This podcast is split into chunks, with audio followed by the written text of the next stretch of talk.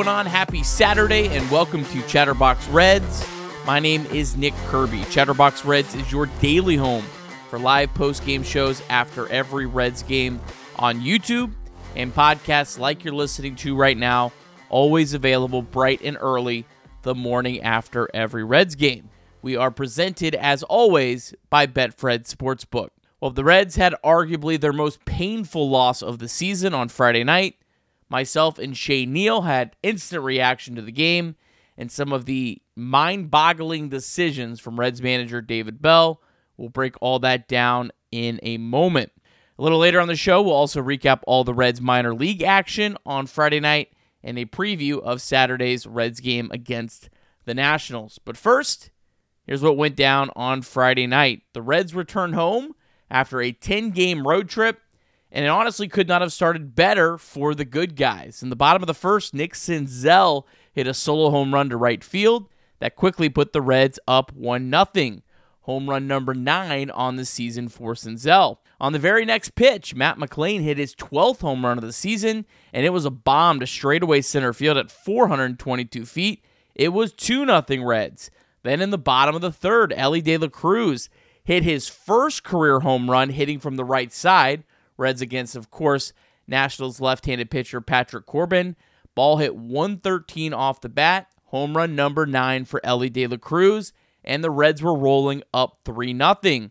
Graham Ashcraft, he was absolutely brilliant through the first seven innings. He allowed just one solo home run. Stuart Fairchild also helped out Ashcraft's cause. He made two incredible plays one catch up against the wall, another uh, diving catch playing center field on Friday night.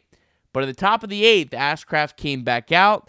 Ashcraft was just one out away from getting through eight innings with a three to one lead, but then a weak single by Lane Thomas was followed by a two-run home run to Joey Meneses, and that tied the game up at three. In the bottom of the eighth, David Bell let both Nick Senzel and Kevin Newman bat against a right-handed Nats reliever and the Reds stranded Matt McLain representing the go ahead run. Alexis Diaz came in in the top of the ninth, and he retired the Nats in order. In the bottom of the ninth, the Reds had the winning run at third base with one out, and that was TJ Friedl. Friedl pinch ran for Votto, who led the inning off with a walk. Friedl stole second and third base, but Stuart Fairchild struck out. Ellie was intentionally walked, and then Nick Senzel had a soft line out to send us into extra innings. Alexis Diaz surprisingly came back out in the top of the 10th. He did throw 17 pitches in the ninth inning. Diaz gave up a leadoff double to the just called up Jake Alu. That scored the ghost runner and put the Nats up 4 to 3. After a sacrifice bunt, moving Alu to third base, Diaz did get a big strikeout of CJ Abrams. The Reds then elected to pitch to the Nationals' best hitter by far, Lane Thomas with two bases open, and Thomas hit a 389 foot home run. That put the Nats up 6 3. Reds went 1 2 3, and the Reds lose 6 to 3. Reds fall to 59 and 53 on the season. Here's what David Bell had to say about the game and some of his puzzling decisions. Safe to assume that this one stings more than others, just the way it unfolded and six unanswered? Uh, yeah, I don't know how to measure it, you know, or put a number on it or anything like that. There, I mean, we go out every day to, to win a game, and um, that's the goal. That'll be the goal tomorrow. And um, you know, a lot of a lot of things happened today. Graham obviously put us into a, a really good position to, to win the ball game, and um, that's a, a, positive. There's no question. The way he's been pitching is really important to our team. So um, you know, that's a, very much a positive uh, to focus on from tonight. Was Jake Fraley unavailable tonight? There were a few situations that he would have probably hit. I'm assuming if all things are right. Yeah, um, Jake was unavailable uh, tonight, so we will have more information on Jake tomorrow. Uh, For Alexis, um, obviously he's been so good. Um, th- those are tough to handle. Um, did you see anything in that second inning when he went out there? I mean, he hadn't pitched in five days that you noticed that they got to him. I mean, it's what we asked him to do. Um, very, very difficult. Um, you know, pitched the ninth inning. go back out for a tenth with with a runner on, and then top of their order comes around. Guys are swinging the bat really well. So I mean, it's a you know, I, we felt good about that, obviously, with Alexis going back, but uh, it's a, a, lot to ask, and um, you know, he, it could have gone different. But uh, like I said, those guys are really swinging the bat well, and at that point, you know, Alexis is up near 30 pitches and um, territory he hasn't really needed to get to very often, just because he's he's been so good. When you came out in the eighth inning, were you kind of questioning the, the, the, direction he took to first base? Yeah, and I can't I can't see it, you know, from where I am. It's a, a really tough angle from our dugout, but I just wanted to, to, ask the question. I still haven't seen it, or um, I, it's too late now anyway. But I, on that call, I have to trust that, that they had a good view of it, uh, the first base umpire and the home plate umpire. Is that reviewable? no, it's not. It's not reviewable. And here's what Graham Ashcraft had to say about his overall good outing that unfortunately left a bad taste in his mouth. I imagine one pitch continues to go through your mind. Is that correct? Yeah, that, that last homer, that uh, was it McNeeson? Is that how you say his last name? I think. Meneses. Meneses. Yeah. I mean, Steve called fastball. I shook slider, and I mean, not necessarily executed, but was in a pretty good spot. But I mean, dude just got extended and just put it out. I mean, can't really do anything about it. Something like that happens. Is that the, the things that can drive you crazy in baseball that you pitch so well, yet you're leaving with that one thought? Yeah, I mean, it's it's definitely one of those things you have to kind of keep it in the back. You know, you can't really sit the harp on it and think about it. I mean, I, I told DJ when I came out, I was like, that's one of those outings that you're happy that I'm I'm really happy about, but I'm also really pissed at myself because there was two mistakes on two pitches that put runs up on the board for them. And I mean that's that's where I'm at with it. I mean I I felt like I threw really good. I made two mistakes. They capitalized on it, and that's about it. What allowed you to be so efficient tonight? To get just, you eight? Just first pitch strike. I mean, I was pounding the zone, getting just getting after guys, and getting weak contact. I mean, had three hard hit balls, and two, the, two of the three were home runs. You know, you've been through as a team have been through stretches where you've had down stretches and you guys have rebounded every time. Was tonight though one of the ones that stings more, just the way it unfolded? I mean, yes and no. I mean they those guys capitalized on our mistakes tonight. I mean, that's what it came down to. And I mean, there was just times. I mean, it's baseball. I mean, we jumped on them early, and we just weren't able to bring it together later in the game. But I mean, can't score every inning if we could. I mean, every game would be 20 to 20. So. I, I mean, this is what was what was the pitch to Meneses? Both of the home runs were sliders. sliders. Yeah, the one to Thomas was a, it was a spinner. It didn't move, and then the one to Meneses was it was I mean it was a decent pitch. It was down and away. He just got extended on it and got to it. Well, there was some good news. The Reds got a lot of help on Friday. The Brewers lost 8 4 to the Pirates. The Cubs got smacked 8 0 at home to the Braves. And the Phillies, the Marlins, and the Diamondbacks all lost in the wild card race. Reds remain a half game back of the Brewers in the NL Central. Reds still two games ahead of the Cubs. The Reds also still somehow actually hold a playoff spot. The Reds have the third NL wildcard spot, just a half game ahead of the Marlins, game and a half ahead of the Diamondbacks. All right, here is myself and Shea Neal discussing the game.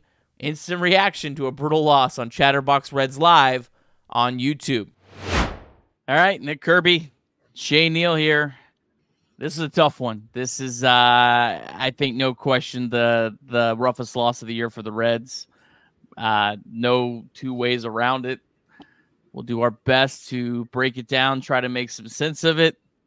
Jay, I, I don't know what else to say, man. This was a, a bad, bad, bad loss. Yeah, I can promise half of the statement you just said. We'll break it down. I'm not sure, even after talking for a half hour, Nick, we're going to be able to make any sense of it. Uh, let's just jump right into David Bell because that's where hmm. I'm sure everyone's uh, head is at right now.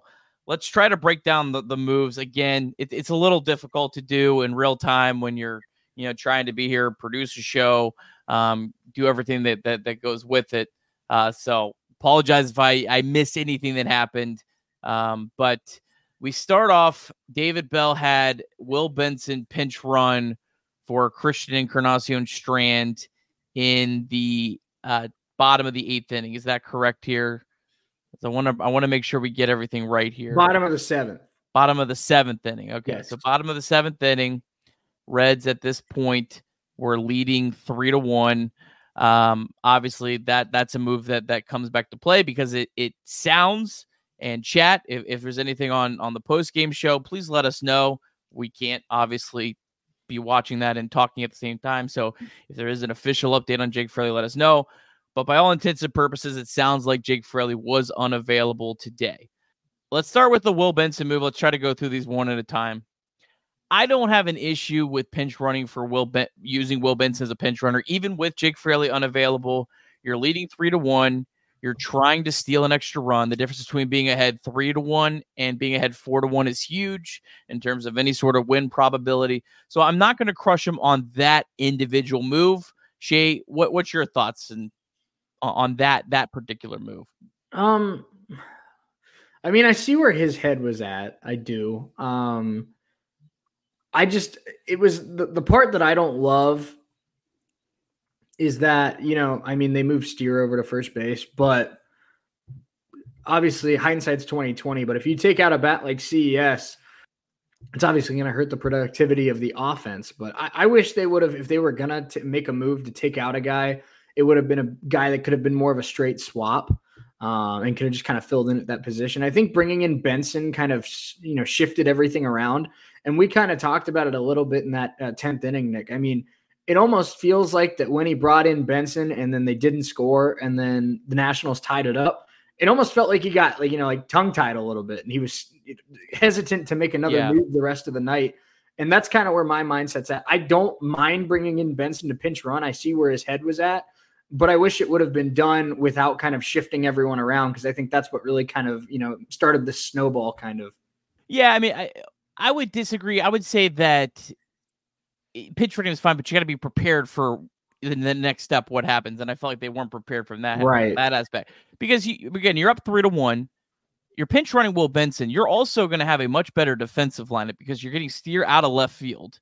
You're playing him at first base. I think Steer and CES probably comparable first baseman. I don't think you're really gaining an advantage there, but you're clearly gaining some advantage with Will Benson in the outfield with a lead.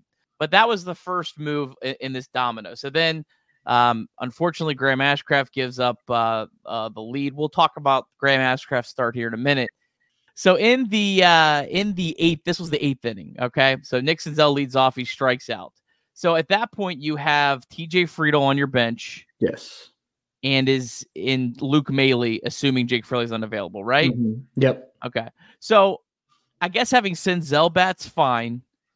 Um, I, I don't really have an issue with that because if you only have one left, you gotta, you know, th- that's that's fine to save it. And Senzel had homer early in the game. So Senzel strikes out, McLain singles. So you have the winning run, the go-ahead run on first base. Steer strikes out, and then Newman comes up the bat. That's where I just don't understand why would you not use TJ Friedl there? That Yeah. that that's what I don't understand. Well, and it's like he brought in Friedl as the pinch runner for Votto after Votto drew the walk, and that would make sense, Nick, if you had Fraley available because Friedl stole second base.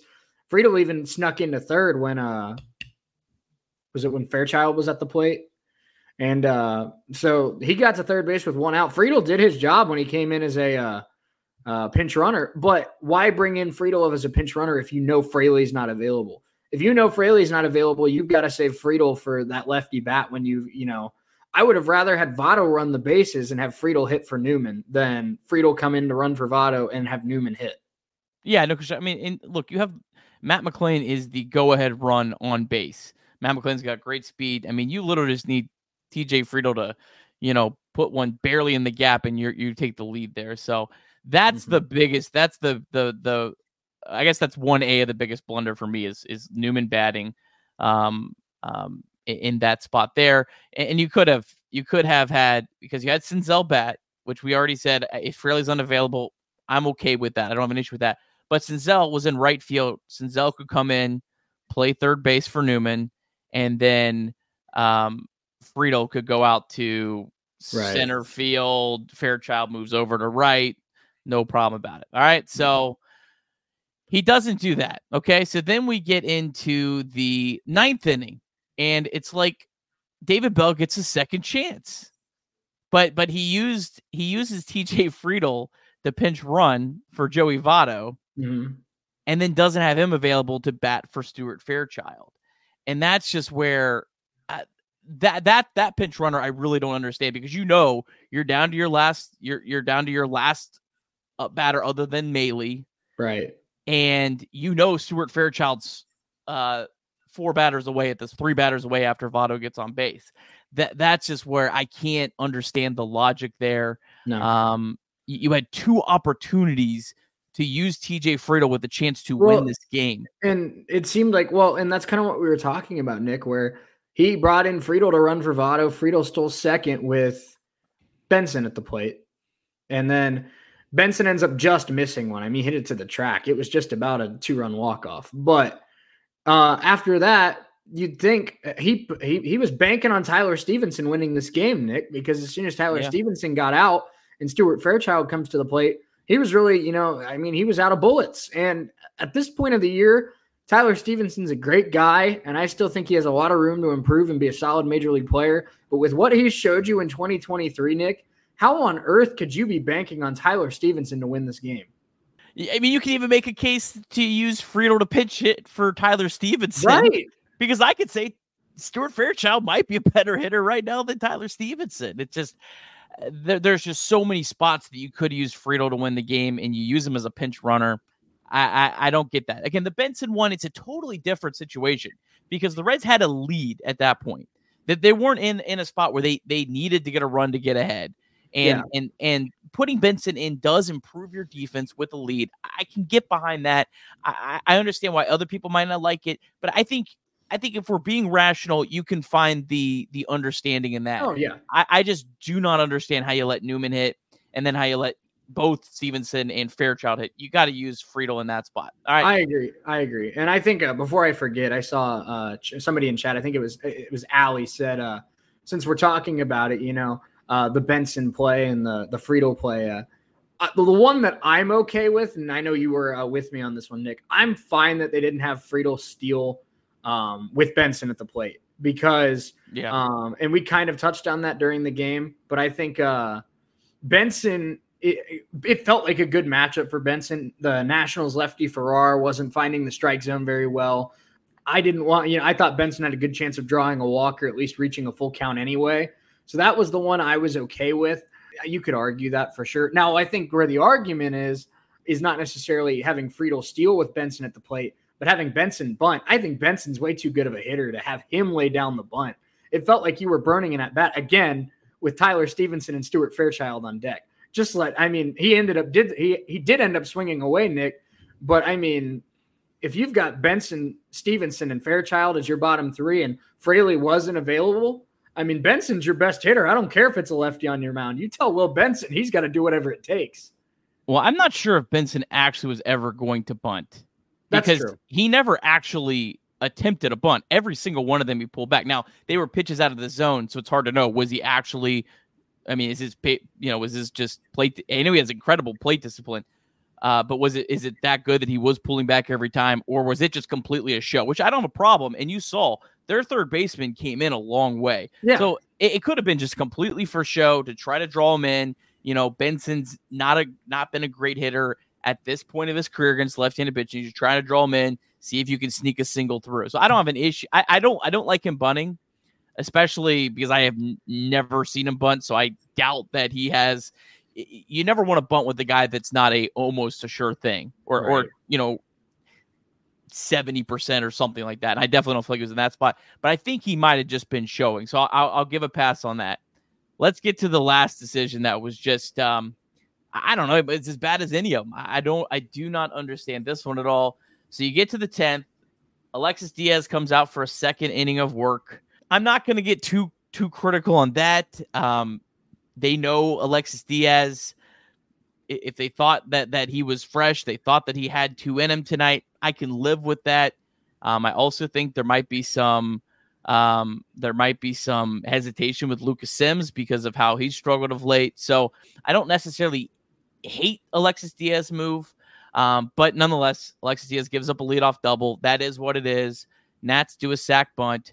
Um, and then Alexis Diaz gets CJ Abrams to strike out the huge out. It's a one run game. It's 4 3. You still have a chance. You have the the, the tying run uh, at second base to start the bottom of the inning and Lane Thomas comes up to the plate. And Lane Thomas, if you know anything about the Washington Nationals, is their best hitter, and it's not even close. Mm-hmm. I mean, he he is by far their best hitter. Um, and you have two bases opened, and I just have no idea on earth why you would pitch to Lane Thomas. I know um, Joey Meneses hit a home run, but you don't even really have to pitch to Joey Meneses. Like you could pitch around him too. I, I, I do not understand why you'd pitch to Lane Thomas. And of course, he blasted a two run home run. And pretty much, on all intents and purposes, you're going up against another team's closer. Your chances of scoring three runs right. um, are very, very slim. So, um, any thoughts on the how the the top of the tenth played out? Well, first of all, I don't think Diaz should have come back out after throwing 17 pitches in the ninth. And, you know, he could have gone out there and gotten three more outs in the 10th. I still would have not liked him to come out for the 10th because Nick now he can't pitch tomorrow and I mean yeah. there's a chance he probably won't be able to pitch on Sunday either. And right now the Reds have shown that they struggle with teams inside their own division.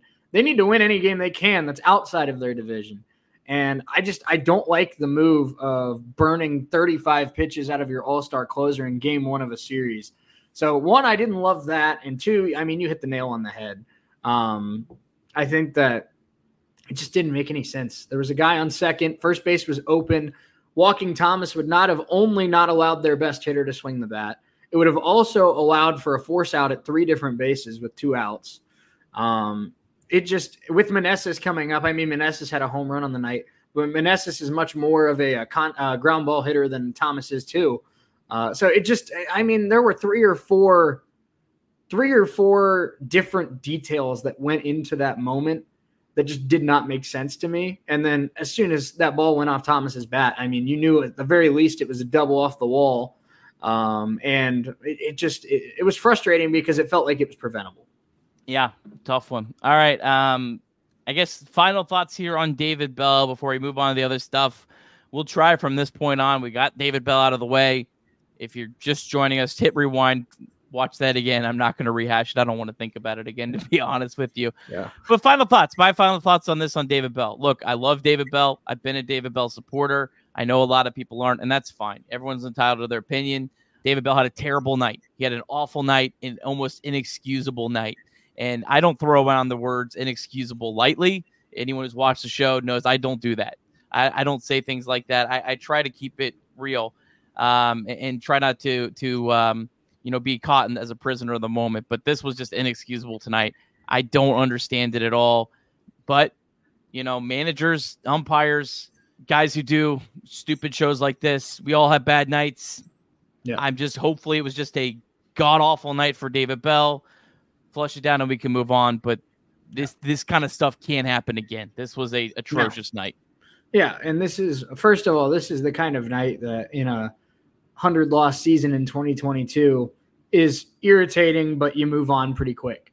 When you're seven games over 500 and a half game out of first place in a division in, in the second week of August, this is just something that a you know a fourth year manager can't do, Nick. And David Bell, I'm with you. I think David Bell's grown so much since the first year or two we saw him. I think he's gotten so much more confident um, in his decision making. I think he's not second guessing himself as much. I, have seen the progression. I still don't know if I'm 100% sold on him, but I've seen the progression enough to where I'm not, you know, all in on letting him go. Um, but tonight was just not a lot of things that didn't make sense. Um, a lot of things that just, I mean, one, obviously now, and Steve put this in the chat, and I wanted to point it out. Uh, apparently, David Bell said Fraley was not available tonight, and they would have more information tomorrow.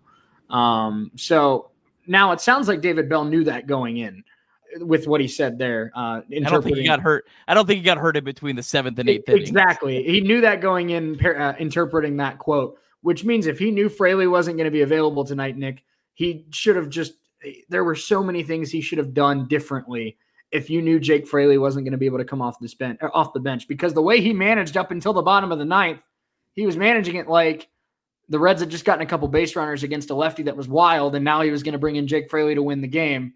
And then we find out Jake Fraley wasn't available. That just can't happen. If you know Jake Fraley is not going to be able to play, you have to do it differently.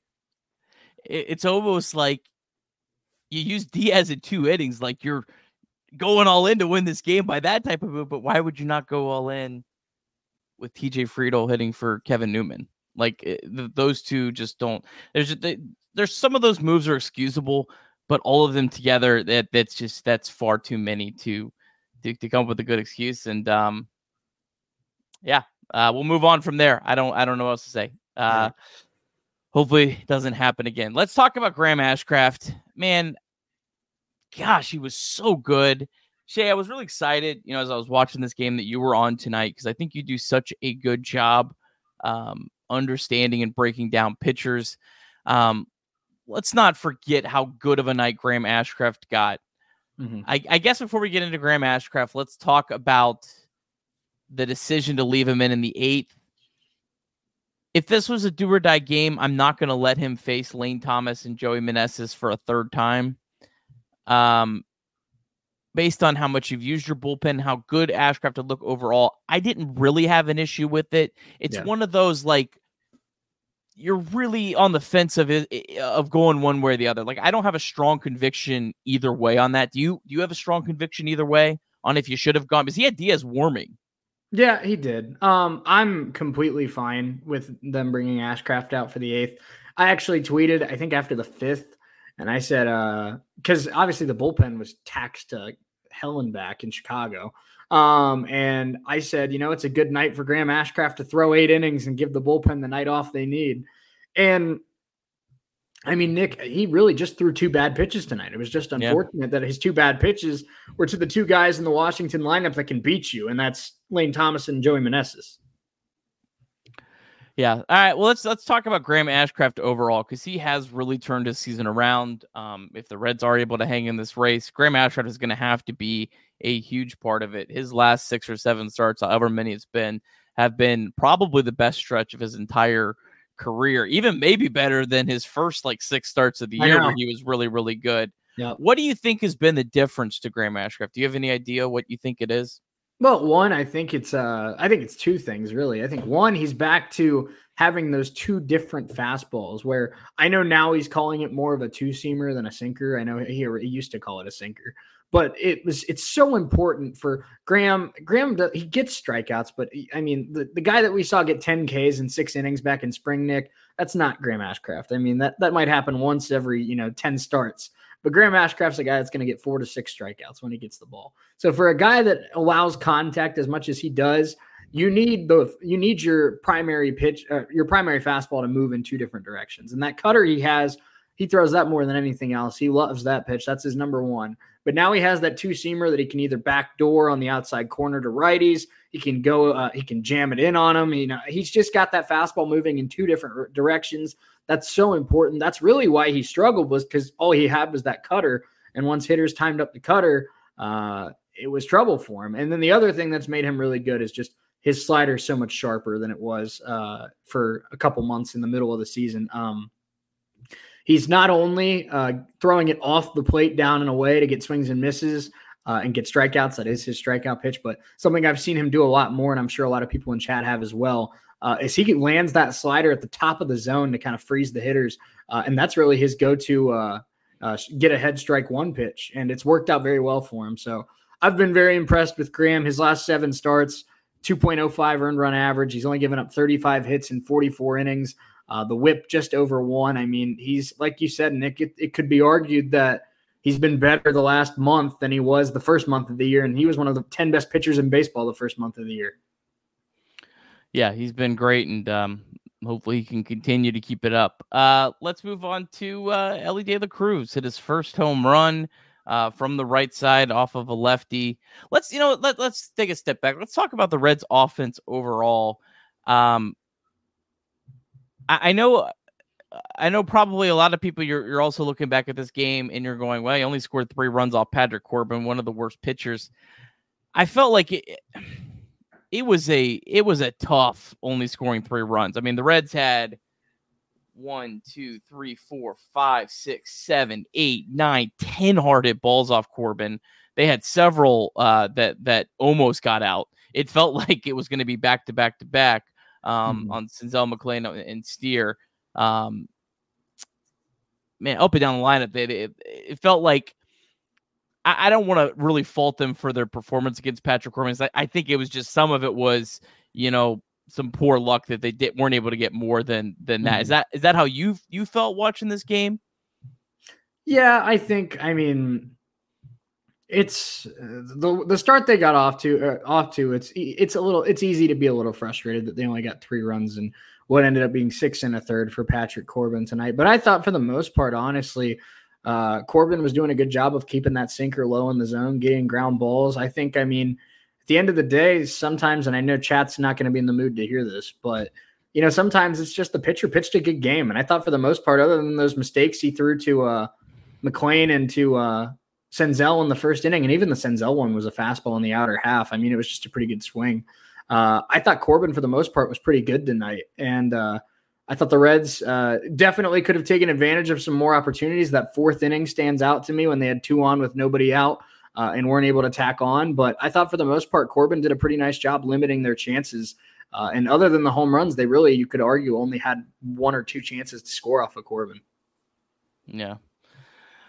All right. Um, Elly De La Cruz, like like I mentioned a second ago, first home run in his uh, young big league career against a lefty. Um, I, I feel like Elly, I'm starting to get a, a good feeling that that he um, is heading in the right direction, like he right really be taking off. Um, I know our good friend um, at Reds and Four um, had had a really good thread today talking about his. Um, uh, I won't get too far into the weeds on the the analytical side of this, but basically showing that there's some serious progress in the way that he's hitting the ball and um, his at rate and all that that kind of stuff. Um, I feel like Ellie's about to take off. What what what do you think on Ellie? it feels like it's you know it's it's inevitable that he's just going to have one of those scorching hot streaks that you know he really kind of takes this team's offense to the next level and he kind of uh, fully emerges onto the scene as being a future star in Major League Baseball. I'd say you could argue he already is a star in Major League Baseball, but uh, and we, it's been touched on a couple times, Nick. But I mean, you look at it; it's been a roller coaster of a first two months in the big leagues for Elly De La Cruz. We've had People say he strikes out too much, which is probably true. We've had people say that you know uh, he he needs to adjust. He's too you know, he needs to go back down to AAA. Blah blah blah blah blah. There's been a lot of people in a lot of different situations that have questioned the readiness of Elly De La Cruz. And we sit here two months into his big league career, 21 years old as of January, 268 average, OPS of 800, and he has not had that first really hot streak in the major leagues yet.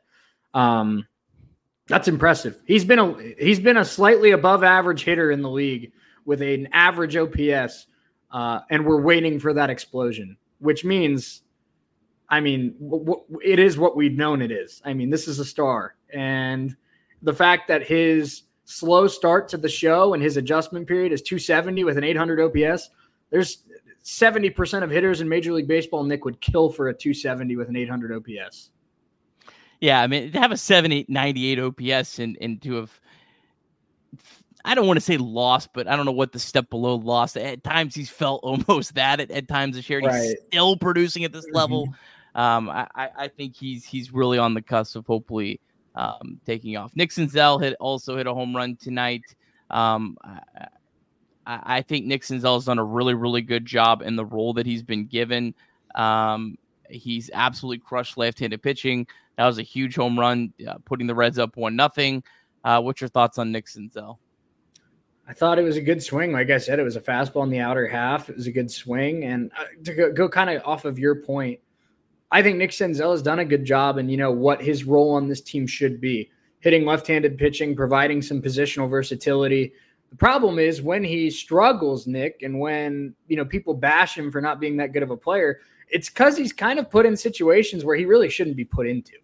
And I think that at this point of Nick Senzel's career, I think we know what he is. We know that he's not going to be the future star that we had hoped he would be uh, when he was the second overall pick in 2016. But we know there's some stuff that he's really good at. We know he can play third base, second base, left field, right field, center field. We know he's got some flexibility there, which is valuable. We know he can hit left handed pitching, which is valuable.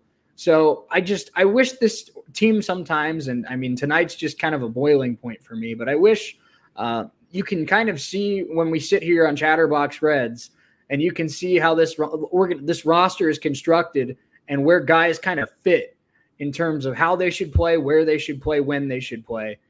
And I think the Reds know that for the most part, and it's just frustrating that sometimes they don't always follow that plan. Yeah, Nick Senzel updated stats 329 average, 959 OPS against left handed pitching this year. Nick Senzel against right handed pitching, 180 average, 553 OPS against left handed pitching. Obviously, I think maybe the left might be a little bit of an extreme, right might be a little bit of an extreme. Those over the course of the season might both come up a little bit. The left might come down a little bit, but it's it's very clear at this point. Nick Senzel is a good player against left-handed pitching he should not get at bats against right-handed pitching, at least consequential at bats um, against right-handed pitching. There's, there's, I mean, there's just no way around it. Well, and it's just like, I mean, Nick, you have just thinking about it. If a right-handed pitcher is on the mound, you have T.J. Friedl, Will Benson, Jake Fraley, you have Elly De La Cruz, Matt McLain, Jonathan India when he comes back. I mean, he might not be an all-star. Uh, but he's not as bad as what he's been the last couple months. That is not uh, Jonathan India is a better player than that. CES, Joey Votto. I mean, you have already, Nick, eight, nine guys that are better options against right handed pitching. I mean, it shouldn't even cross your mind unless it's just, you know, I mean, once every three weeks, maybe just to give a guy a day or to, you know, kind of give, you know, a Sunday day game, whatever. But it shouldn't even cross your mind to even like. I mean, Nick Senzel's probably the ninth or tenth best hitter on this ro- on the, on this roster against right-handed pitching he shouldn't see the lineup against righties. Yeah, yeah, I think it's pretty clear the you know the numbers what they are, and um, um, you know he's done well in his role, and I hope he is stays in his role. Uh, let's talk about the the actual MVP of the game. Probably should have led with him, uh, but Matt McLain, another mm-hmm. just great night. Three hits, um, hit a home run. He hit the the the, the furthest home run of the the night um, at I think it was 422 uh, the straightaway center field. Uh, Matt McLain has just had an unbelievable season. Just feels to um, feels like he continues to get better, and, and it has really his slumps have been so small for a rookie. Yeah. He's been, been able to get through them so quick and and and move on and uh, you know find some success. What's your thoughts on Matt McLain? He's he's damn good. Um, in a year where you know we've had ups and downs with Jonathan India, Joey Votto, Elly De La Cruz, Tyler Stephenson, um, Nick Senzel, Will Benson. I mean, every single player on this roster, Nick, Graham Ashcraft, every single player on this roster, it feels like, has had good moments and bad moments. And it's unbelievable that a 23 year old has just come up and been so damn good every single day. Matt McLain just comes out there and, like you said, his slumps are two, three games, not two, three weeks, because of just how mature and how disciplined he is at the plate. It is unbelievable what we're watching. Ellie gets all the, you know, Ellie gets all the praise because Ellie hits the ball hard. Ellie runs fast. Elly is, you know, the, the future potential MVP. But let me tell you, I mean, Matt McLain, he's creeping up on Corbin Carroll pretty quick in that rookie of the year race. And uh, when you watch Matt McLain play, I mean, I think you see a future multi-time All-Star, and he might he might be in a race or two for an MVP of his own uh, if he keeps going at the rate he's been going in his rookie year because he's been so damn impressive. Uh, let's talk about something really uh, downer. Um, I don't want to speculate on Jake Fraley, but if Jake Fraley is unavailable tonight, seems like there's probably a decent chance that uh, Reds could be without him. Either an IL stint or he's gonna be missing a couple days. That's a huge loss. Yeah. Um, he is the Reds' best hitter against right-handed pitching. Maybe at some point, Will Benson, if he can prove it over a little larger sample, Elly De La Cruz, if he could prove it over a larger sample, could have something to say about that. But right now, on August 4th, going into August 5th, I, I think Jake Fraley is by far the Reds' best hitter against right-handed pitching. So, mm-hmm. man, that would be an absolutely brutal loss. I know India is a couple days away. Hopefully, um, obviously, if you do get India back, that would would help a little bit of that. But India's value is not. There's no one. Jake Fraley is almost one of the least interchangeable players on this team, I think, because he is your left-handed bat that mashes right-handed pitching. Yeah, and Nick, I mean, you kind of hinted at it, but I mean, Jake Fraley, of course, solid outfielder, great hitter against righties. But I think what really makes him valuable and irreplaceable to this team right now is the reason why a big reason why they lost tonight is he is their clutchest hitter.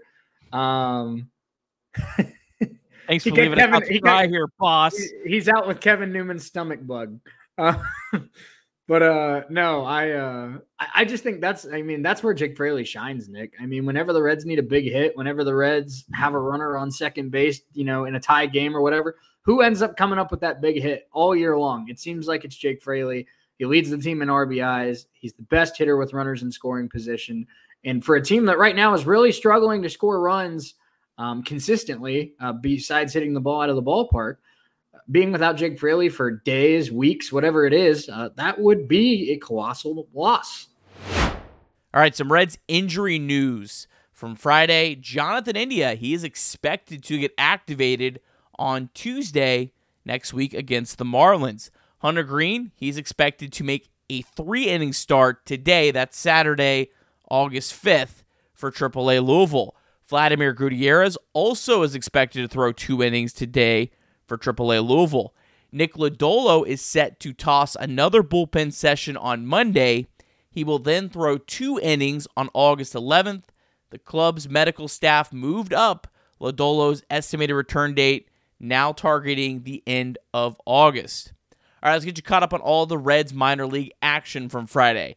Louisville Bats, they won 8 3 over Omaha. Bats now 10 games over 500 at 57 and 47. The Bats are also now tied for first place in the second half race in the International League West Division. Noelvi Marte, he was one for four. That one hit was a double at 108.4 off the bat. Marte also walked in the game. Jose Barrero had a great game. He was two for three, hit his eighth home run of the year. He stole his 11th base, and he also walked. Home run was at 105 off the bat, 406 feet. Single at 103. Levi Stout, really impressive start from him through five innings, allowed four hits, two runs, just one walk, and five strikeouts. This would, of course, you think, take Stout out of uh, rotation consideration with the Reds down a starter right now in the near future. But if Stout does need to be called upon at some point, a positive start for him on Friday. Tony Santillan also threw a scoreless inning of relief, did allow one hit but no walks and struck out a batter. Down to double A, the Chattanooga Lookouts, they won 3 1 over Tennessee. Lookouts now 52 and 46 on the air. Both Rece Hinds and Blake Dunn were not in the lineup on Friday. Jose Torres, the shortstop prospect, was 2 for 3 with a walk. And then Carson Spiers, he was a non drafted free agent out of Clemson. He threw six scoreless innings, struck out seven. He lowered his season ERA to 3.39. Dayton Dragons, they lost 11 6 to Beloit. Dragons now 52 and 48 on the season, but they are tied for first place in the Midwest East Division. Edwin Arroyo, great night, two for five, hit his 10th home run of the year, also tripled. Edwin Arroyo hitting 249 with a 741 OPS this season. Jay Allen and Austin Hendrick were both 0 for 4, but Matt Nelson, 3 for 4, hit his 15th home run of the year and also doubled. Really impressive. A catcher with 15 home runs this season. Fortunately, it was not good on the pitching side. Jose Acuna had one of his worst starts uh, of his professional career. He gave up four home runs and seven earned runs over five innings. Down to low A, the Daytona Tortugas, they lost 8 2 to St. Lucie. Tortugas now just 42 and 55 on the season. Victor Acosta, though, had a really good night. Two for five, hit his second home run, also doubled. Hector Rodriguez was on base three times with a double and two walks. Sal Stewart 0 for 3, but did walk twice. Cam Collier was 0 for 4. Well, the Reds back in action on Saturday. Reds really need a win. Uh, Saturday's game will be at 410. The game is on Bally Sports Ohio. Also, it's on MLB Network if you are outside of the Cincinnati market. And there's no one else you'd rather have pitching for the Cincinnati Reds when you need a win than lefty Andrew Abbott. 6 and 2, 2.35 ERA this season. He's coming off a tough start against the Cubs where he did allow four runs over three and a third innings, did strike out five, but Abbott's never faced the Nationals, and Abbott has really impressively been dominant at Great American Ballpark this season.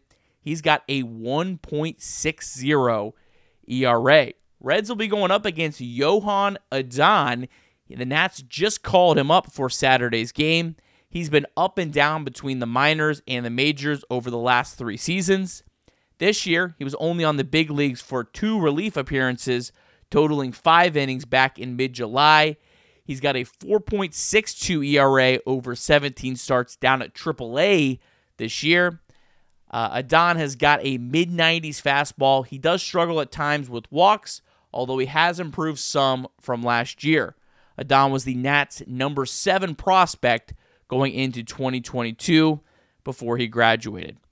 Well, thank you for joining us today for Chatterbox Reds. I know that it was an absolutely brutal night on Friday night, but this Reds team, they have found a way to respond all year to adversity, and I'm excited to see if they could find a way to do it again as the Reds are still somehow right in this race. If I could just ask one favor of you, please leave us a five star review wherever you're listening to this podcast. You've all been incredible with your support of our podcast and our live show on YouTube. But if you just take a few seconds to do that, we would really appreciate it. Well, I hope that you have a fantastic Saturday. I will be joined again by Shea Neal on Chatterbox Reds Live post game. Uh, we'll go live in the ninth inning. That'll probably be around 6:30 or so.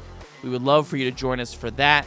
Make sure that you are subscribed to Chatterbox Sports on YouTube. Hit that bell and turn on notifications so you don't ever miss live post game shows all season long. And of course, if you miss the show on YouTube, we will always have a podcast bright and early. We'll have it up on Sunday morning as we are the only Cincinnati Reds podcast with new episodes after every game. We will talk again soon. And as always, go Reds.